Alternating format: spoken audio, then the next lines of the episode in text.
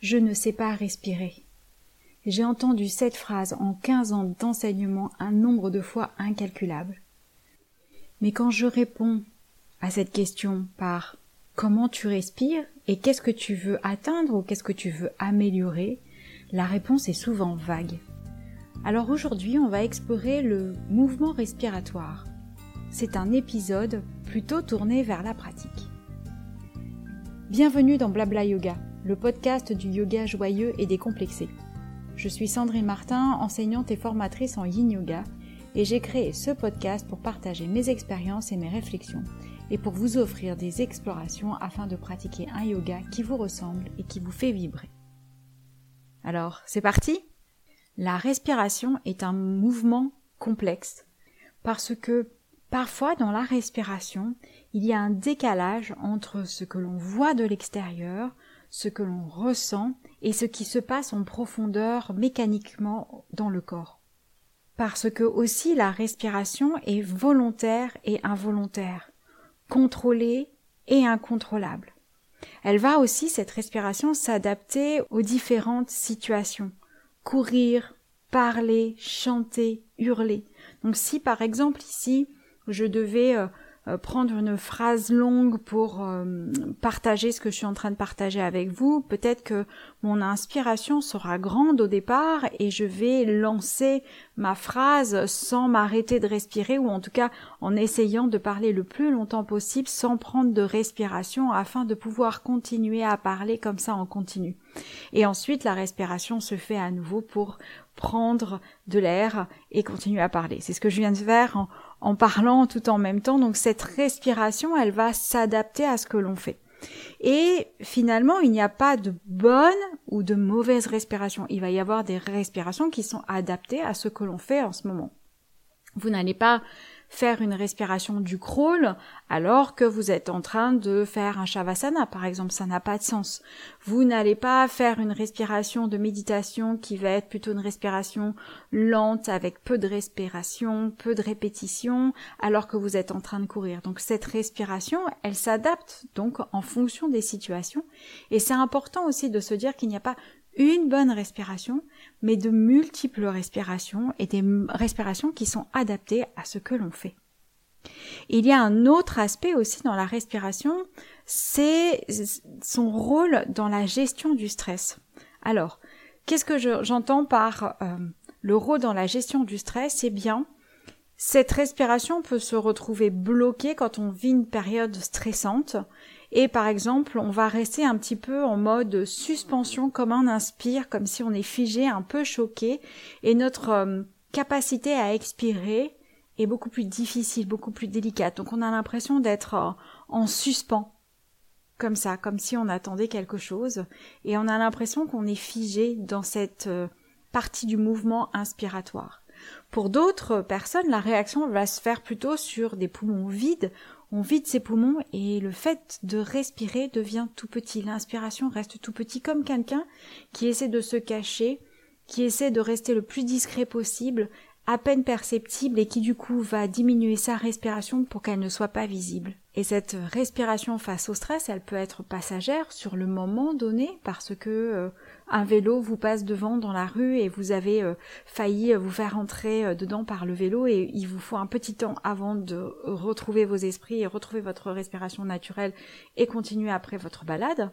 Ou ça peut être vraiment sur des périodes très stressantes, on va se retrouver dans cette situation-là, on aura du mal à relâcher. Et on peut voir comme ça chez certaines personnes cette impression d'être toujours en, inspire ou d'autres personnes toujours en expire. Et c'est quelque chose qui peut se travailler alors de plein de manières avec euh, des rééducations euh, de la respiration, avec un travail euh, psycho-émotionnel, avec de la sophrologie, avec du yoga. Il y a plein de façons d'accéder à cette respiration pour essayer de détendre et de retrouver une respiration intéressante aussi bien en inspire qu'en expire. Dans beaucoup de disciplines corporelles, on place beaucoup d'attention sur la respiration. Et la respiration ne va pas être travaillée de la même manière si vous êtes dans un cours de yoga, dans un cours de pilates, dans un cours d'anti-gymnastique ou bien d'autres choses encore. Et c'est pour ça qu'il n'y a encore une fois pas de bonne respiration, de mauvaise respiration, mais une respiration adaptée. Et j'y tiens et je vais certainement le répéter plusieurs fois dans cet épisode. Et pour parler de la respiration, je ne vais pas rentrer dans l'anatomie, même si euh, même si ce sera intéressant d'aller dans l'anatomie, mais je pourrais y passer des heures et des heures et, en podcast c'est peut-être pas le meilleur endroit pour euh, parler d'anatomie parce qu'il manquerait quand même euh, une partie visuelle qui va être assez facile pour aider et clarifier les choses.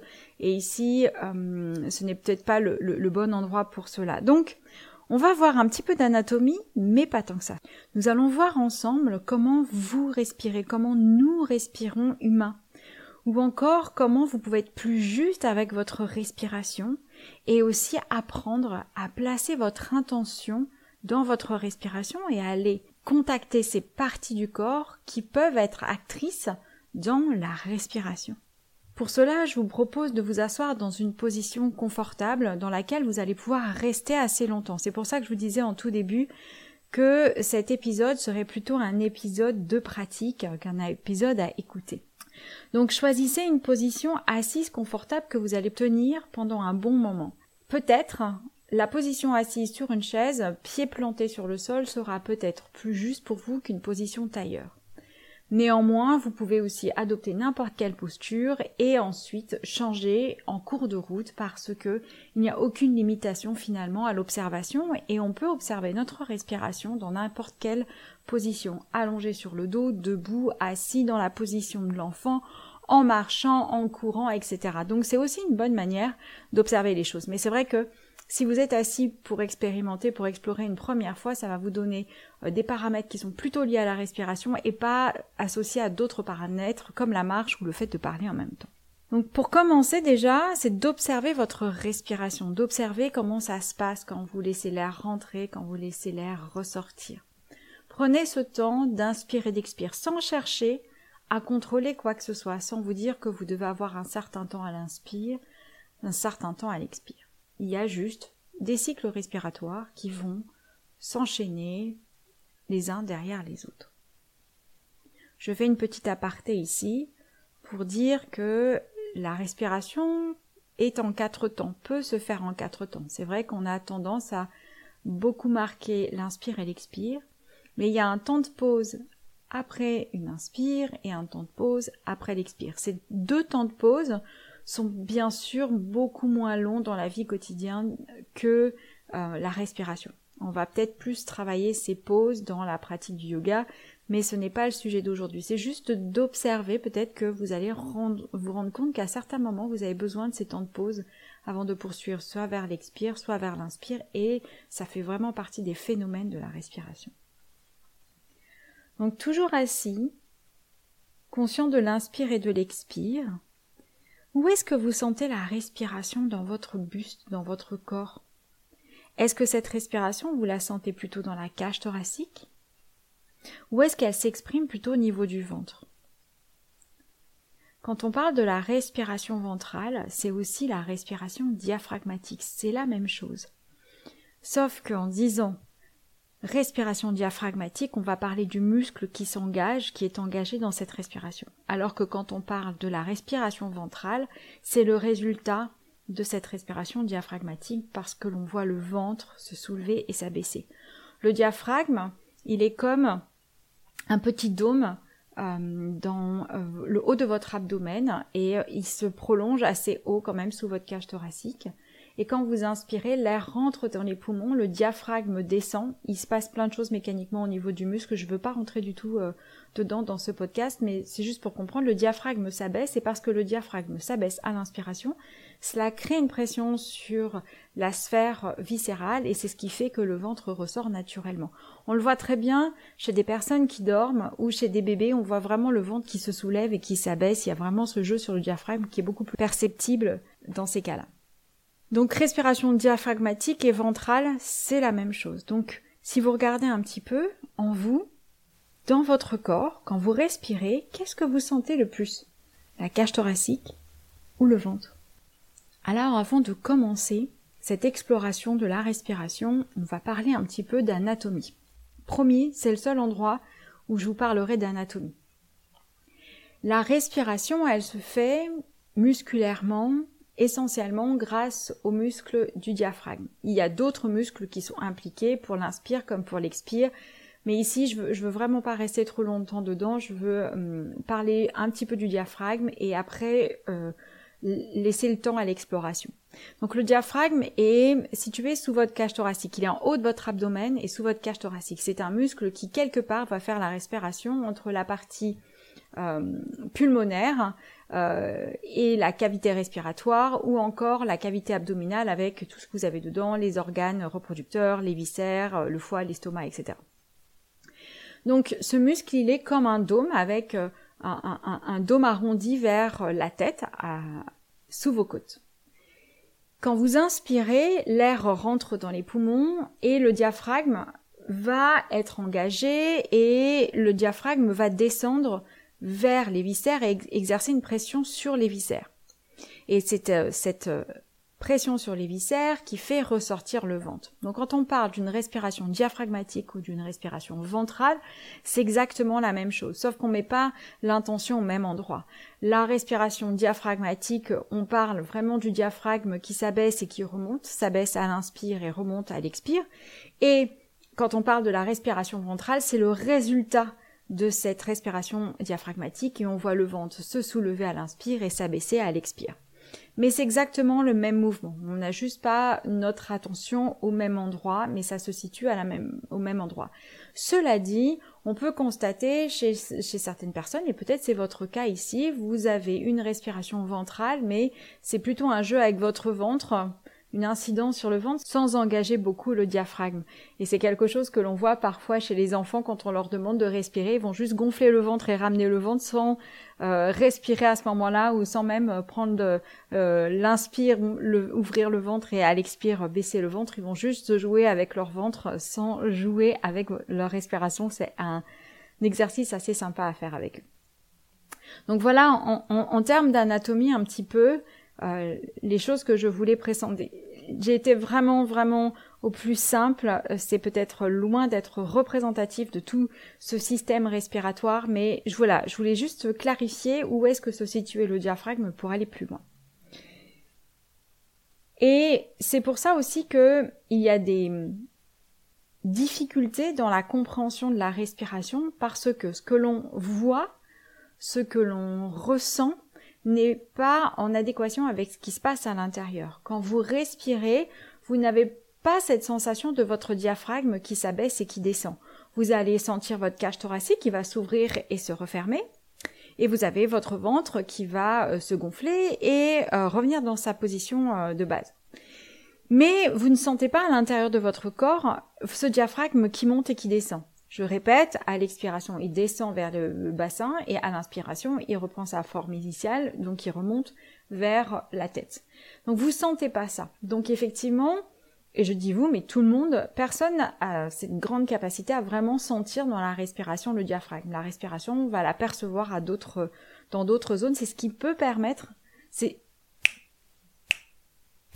c'est ce qui rend parfois un petit peu les choses compliquées dans la perception du diaphragme, mais en tout cas l'engagement du diaphragme dans la respiration.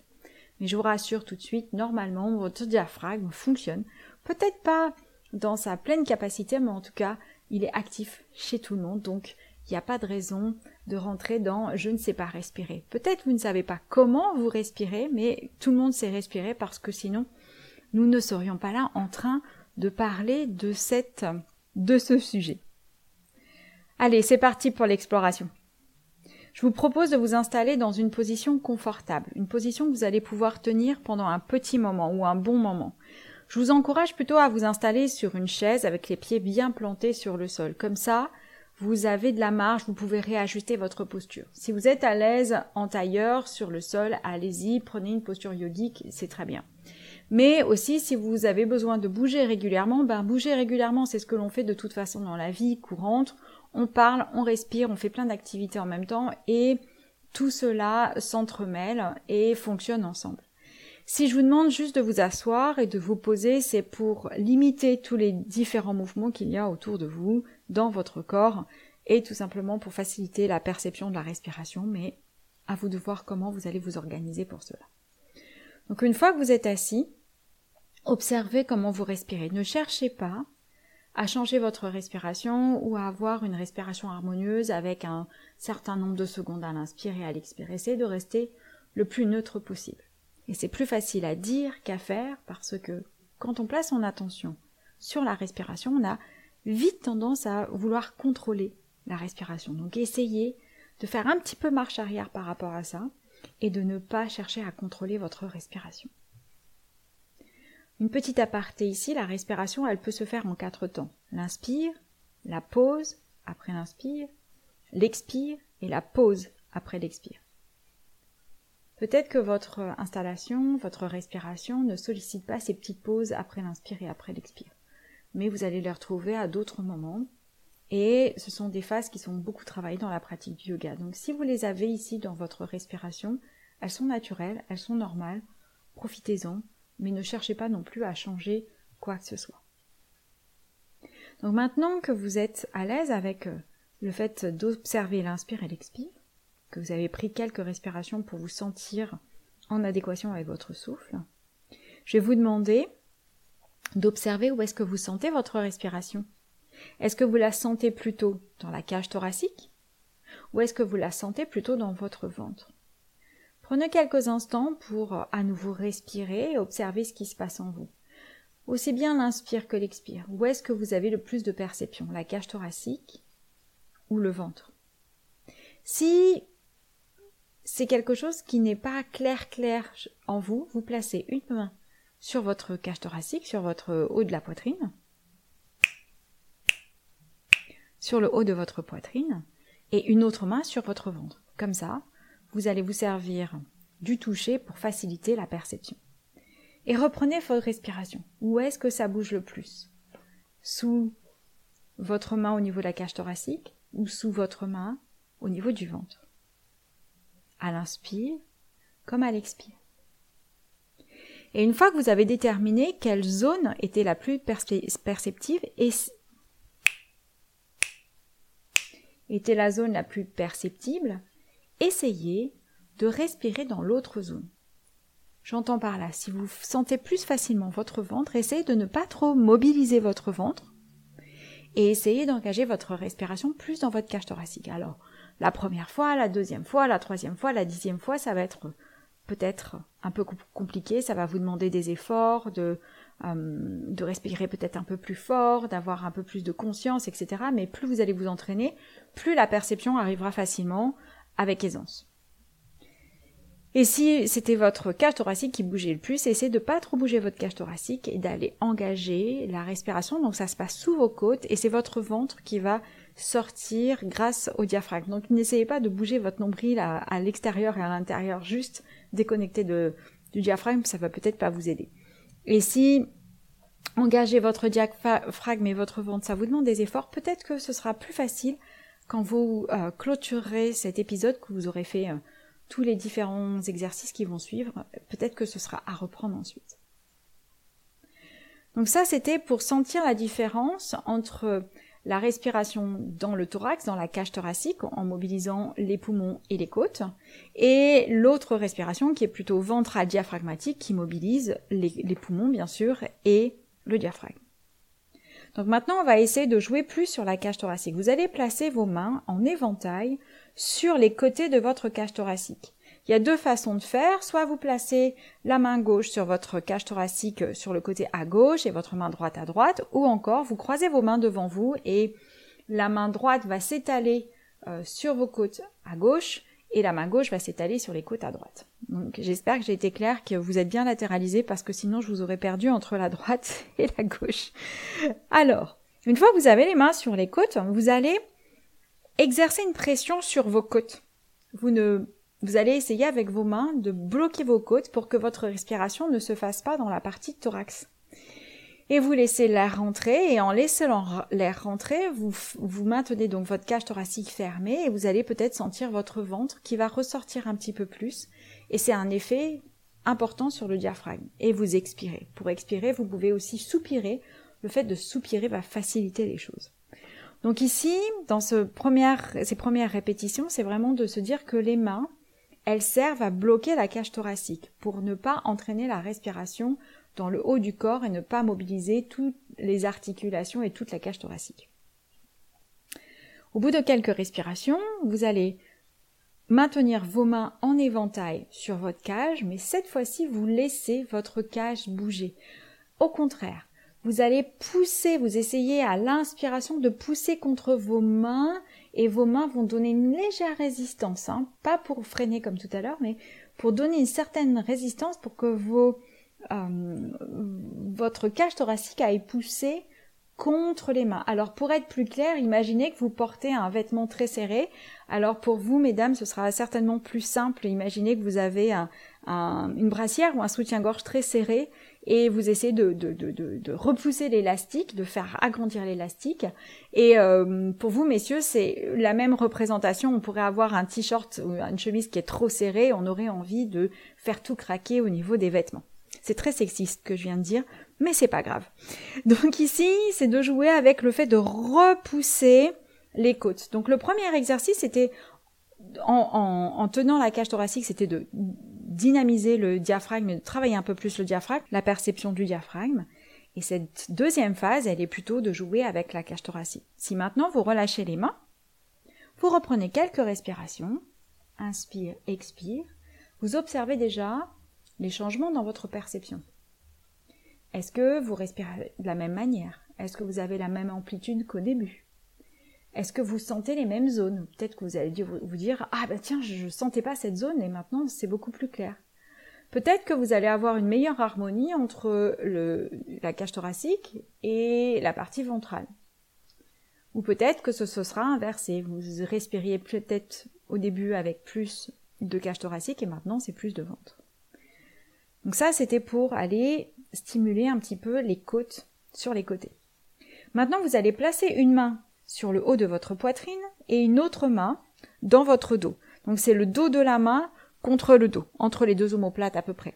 Vous pouvez essayer, il y aura un bras qui passera plus facilement derrière. Donc choisissez ce bras qui va facilement derrière pour euh, éviter de créer des tensions supplémentaires au niveau des épaules et du cou. Et maintenant, quand vous inspirez et vous expirez, ça va se jouer essentiellement dans votre cage thoracique. J'aimerais réveiller vraiment la cage thoracique et toutes les articulations qui sont entre le sternum, qui est l'os de devant, et les côtes, et la colonne vertébrale et les côtes. Donc c'est d'aller jouer dans ces zones-là. Donc maintenant, vous allez prendre quelques respirations et essayer de fermer les yeux. Peut-être c'est plus facile euh, pour percevoir les choses. Et c'est d'observer comment vous respirez sous vos mains. Est-ce que quand vous prenez de l'air et quand vous rejetez de l'air, vous avez la même impression de mouvement à l'avant comme à l'arrière? Ça peut être oui. Ça peut être plus de mouvement à l'avant au niveau du sternum et plus de mouvement dans le dos au niveau des omoplates ou de la colonne elle-même. Et si vous demandez à un enfant d'inspirer d'expirer, vous allez voir naturellement que sur l'expire, il va y avoir une espèce de soupir et la cage thoracique à l'avant va un peu s'effondrer comme si on se voûtait.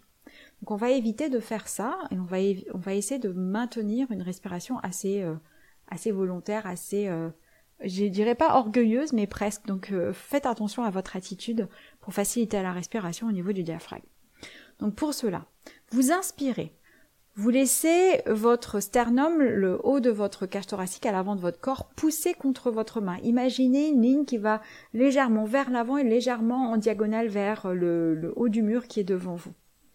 Et à l'expire, si vous faites attention, vous allez peut-être sentir que vos épaules descendent, votre sternum s'enroule un petit peu sur lui-même et que votre menton sera très proche de votre sternum. Vous allez certainement fermer L'avant de votre corps, c'est ce que l'on demande parfois aux enfants quand on leur demande d'inspirer, d'expirer, c'est ce que je vous disais juste avant, et c'est ce que vous reproduisez. Donc ce qu'on va essayer de faire maintenant, c'est de garder la cage thoracique ouverte, la colonne vertébrale redressée. On ne va pas jouer avec la colonne vertébrale, parce que là, quand on laisse se voûter, il va y avoir un jeu sur la colonne vertébrale. Donc vous essayez de ne pas jouer sur votre colonne vertébrale. Donc vous inspirez, vous laissez donc votre sternum aller en direction de votre main, vers l'avant et vers le haut du mur devant vous. Et à l'expiration, vous laissez les omoplates glisser dans votre dos sans arrondir le haut du corps. À l'inspire, vous poussez le diaphragme vers l'avant. Peut-être les épaules vont monter un tout petit peu. Et à l'expiration, vous relâchez les épaules. N'hésitez pas à jouer avec un petit soupir sur l'expire pour vous aider à relâcher dans les épaules. Surtout si vous avez des tensions au niveau du cou et des trapèzes. Donc inspire toujours, on monte le sternum vers l'avant et à l'expire, relâche les omoplates. Et au bout de quelques respirations, vous allez enlever vos mains et observer comment vous mobilisez la cage thoracique. Donc ici, à nouveau, c'est la cage thoracique au niveau des articulations à l'avant et à l'arrière de la cage que l'on souhaite stimuler, organiser pour faciliter la perception. On va continuer avec un dernier exercice qui va être de glisser les doigts sous les clavicules. Alors les clavicules, ce sont les os qui sont à l'horizontale, juste sous le cou. Ce que l'on voit euh, quand on est torse nu, par exemple. Et vous allez placer les doigts sous ces clavicules. Alors, pas dessus, sous. Vous allez vous installer là et vous pourriez vous représenter le haut des poumons dans cette zone-là. Souvent, on se représente les poumons 5 cm beaucoup plus bas que les clavicules. C'est à peu près ça. Mais il faut savoir que le haut des poumons arrive à peu près sous les clavicules. Donc ça vous donne aussi un espace d'exploration et de respiration dans le haut de votre cage thoracique, dans le haut de votre thorax. Donc en plaçant les mains sous les clavicules, vous allez inspirer et en inspirant, vous essayez de monter un tout petit peu les épaules. Cela va monter les clavicules et faciliter la respiration qu'on dit claviculaire, donc sous les clavicules. Et à l'expiration, vous relâchez les épaules vers le sol, peut-être vous accompagner d'un soupir. Et cela permet de jouer donc avec le haut du corps. Vous inspirez, vous montez un petit peu les épaules, vous essayez de diriger votre respiration, votre air dans le haut de vos poumons et à l'expiration, vous relâchez les épaules, les omoplates le long de la cage thoracique. On reprend encore la même chose, on inspire, on monte les épaules, on essaie de respirer sous les doigts et à l'expire, on relâche les omoplates. Et vous reprenez la même chose encore plusieurs fois, de sentir que cette, capacité à pouvoir lever et à baisser les épaules pour accompagner la respiration. Et ensuite, relâchez vos mains, évitez de bouger les, les épaules et les omoplates, mais engagez cette respiration dans le haut. Donc essayez de voir si quand vous inspirez que vous prenez l'air, si vous pouvez respirer beaucoup plus haut sous vos clavicule dans le haut de votre thorax. Et ensuite, on va faire une dernière exploration. Et cette exploration, elle va être sur la respiration en elle-même. Donc dans les exercices que nous avons fait précédemment, on a fait la distinction entre une respiration au niveau des côtes et une respiration au niveau du ventre. On a fait aussi une expérimentation pour mobiliser les côtes sur les côtés. On a poursuivi avec une mobilisation des côtes avant-derrière. Et maintenant, on vient de finir avec l'engagement des clavicules. Donc, on a fait de la respiration diaphragmatique, la respiration thoracique avec le thorax et les côtes. Et ensuite, on a, ou la respiration costale. Et on a fini avec la respiration claviculaire. Donc maintenant, on va essayer de jouer avec ça. Il n'y a pas, encore une fois, de bonne respiration ou de mauvaise respiration. Détendez-vous si vous avez l'impression de respirer à l'envers. Ce n'est pas grave, tout va bien on va le faire ça ensemble. Donc vous gardez les yeux fermés, vous maintenez votre position assise, et ensuite vous inspirez, on fait un tour à vide, et vous expirez. Maintenant, je vais vous demander à l'inspiration de remplir l'air dans votre nez, de laisser l'air descendre dans votre cage thoracique, mais vous commencez par remplir le haut des poumons, le milieu des poumons, le diaphragme va continuer à descendre et le ventre finit par sortir, c'est le dernier mouvement. Et à l'expiration, vous allez en serrer le, muscle transverse, c'est le plus profond des abdominaux. Vous resserrez le transverse, vous fermez vos côtes de bas en haut et vous laissez bien sûr l'air s'échapper par le nez. Donc je reprends. Inspire, on remplit le nez, le haut, le milieu, le bas de la cage thoracique et le ventre finit l'expansion. À l'expiration, on va resserrer le ventre et on va refermer la cage de bas en haut. Donc quand vous inspirez, vous allez avoir un mouvement qui descend du nez vers le pubis, et quand vous expirez, un mouvement remontant du pubis vers le nez. Donc je vous laisse faire ça encore plusieurs fois. L'inspire, on remplit le nez, le haut de la cage thoracique, le milieu, le bas de la cage thoracique et on finit avec l'expansion au niveau du ventre. Ça se fait naturellement, il n'y a pas besoin de faire sortir son ventre avec force et puissance. Et à l'expiration, vous engagez le transverse pour tout refermer et laisser l'air s'échapper. Donc ici, vous avez suivi le trajet de l'air qui rentre, du, la mobilisation du diaphragme qui pousse vers les viscères.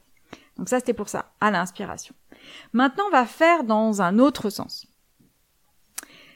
Vous reprenez inspire, expire, vous essayez de d'effacer un petit peu votre tableau de perception parce que euh, vous avez déjà euh, visité beaucoup de choses.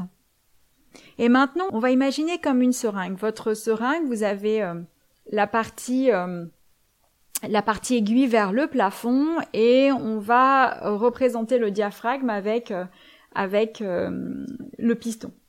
Donc quand vous allez inspirer, vous allez commencer par ouvrir le bas des côtes, laisser l'air rentrer directement d'abord dans le bas de vos poumons. Donc vous imaginez que vous allez contacter le bas de vos poumons et vous continuez à inspirer en remplissant le milieu, le haut. Et à l'expiration, on laisse l'air repartir à partir du haut. Donc on, va expirer en vidant le haut, le milieu et le bas des poumons, comme si on pousser aussi euh, sur le piston de la seringue pour faire remonter. Je suis pas sûre que mon image elle soit euh, très évidente, mais c'est pas grave. Je vais la garder comme ça. Il y a des choses qui marchent, il y a des choses qui ne marchent pas, qui sont plutôt visuelles, euh, qui sont plutôt auditives. Je suis pas sûre de mon effet, mais c'est pas grave, on va fonctionner comme ça.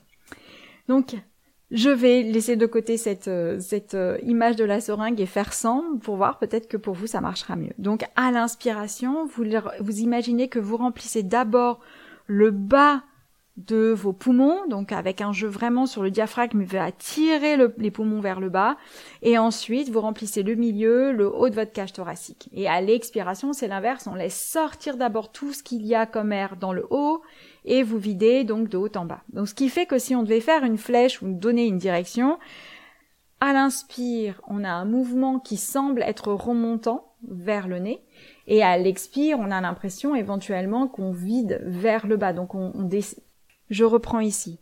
À l'inspire, on remplit le bas, le milieu, le haut des poumons. Et à l'expire, on vide du haut, milieu et bas des poumons. Donc ça va vous donner deux impressions qui sont complètement différentes. Vous allez trouver une façon de respirer super naturelle et une façon de respirer complètement antinaturelle. Il n'y a pas donc de bonne façon de faire, mais l'idée c'est de pouvoir être à l'aise aussi bien dans une façon de faire que l'autre. Après, vous allez avoir votre naturel qui va revenir au galop et vous allez respirer plus facilement, naturellement, d'une certaine manière et c'est très bien. L'idée de tout ça, de ces différentes explorations, c'est de faciliter votre observation, votre perception dans la respiration, que ce soit ventrale ou thoracique, que vous puissiez inspirer en commençant par le haut des poumons, le bas du poumon, avec le diaphragme, avec la cage thoracique, et varier tout ça pour que ensuite, dans les pranayamas, vous soyez plus à l'aise pour passer d'une zone respiratoire à une autre zone respiratoire en mobilisant certains muscles plutôt que d'autres. Donc là, c'est rentrer plus en profondeur dans la mécanique respiratoire, c'est pas du tout l'objet de cette pratique. Mais ce que je voulais explorer avec vous aujourd'hui, c'était vraiment de dire qu'on peut augmenter la perception dans la respiration de manière à se sentir plus à l'aise dès qu'on va faire des exercices respiratoires un peu complexes parce qu'on saura maîtriser les choses. Donc si vous voulez aller plus loin dans cette perception de la respiration, je vous propose de reprendre les différents exercices et ensuite, plus tard, vous allez pouvoir rajouter un autre facteur qui va être d'allonger l'inspire ou d'allonger les pauses et d'allonger l'expire. Donc vous allez augmenter votre mouvement respiratoire, votre perception respiratoire au niveau musculaire, au niveau des volumes dans votre corps, mais aussi augmenter votre capacité pulmonaire et respiratoire à pouvoir tenir votre souffle plus longtemps. Et vous serez bien plus à l'aise ensuite dans tout ce qui va être gestion des pranayamas. J'espère que cet épisode n'a pas été trop mouvementé, que je ne vous ai pas perdu en cours de route parce que j'ai donné beaucoup d'explications. Je me suis aussi beaucoup embrouillée dans mes explications, mais ça ne se sent pas au montage. Mais encore une fois, c'est comme ça, quand on parle de la respiration, il y a énormément de choses qui se passent entre les perceptions, les sensations et euh, le langage intérieur. Si vous voulez aller plus loin dans ce travail euh, de la respiration, vous pouvez aussi reprendre un autre épisode où je parlais des quatre temps du son home. Alors vous allez me dire, mais quel est le rapport avec la respiration? Il y a des choses qui peuvent vous aider, vous clarifier ici, et le fait de chanter le son home aussi va faciliter la capacité respiratoire. Donc vous pouvez vous amuser à réécouter cet épisode-là afin de trouver de nouvelles astuces. C'est l'épisode numéro 21, il s'appelle les quatre tons du son Om. J'espère vous avoir accompagné aujourd'hui dans la voie du yoga joyeux et décomplexé. Merci pour votre écoute et à bientôt.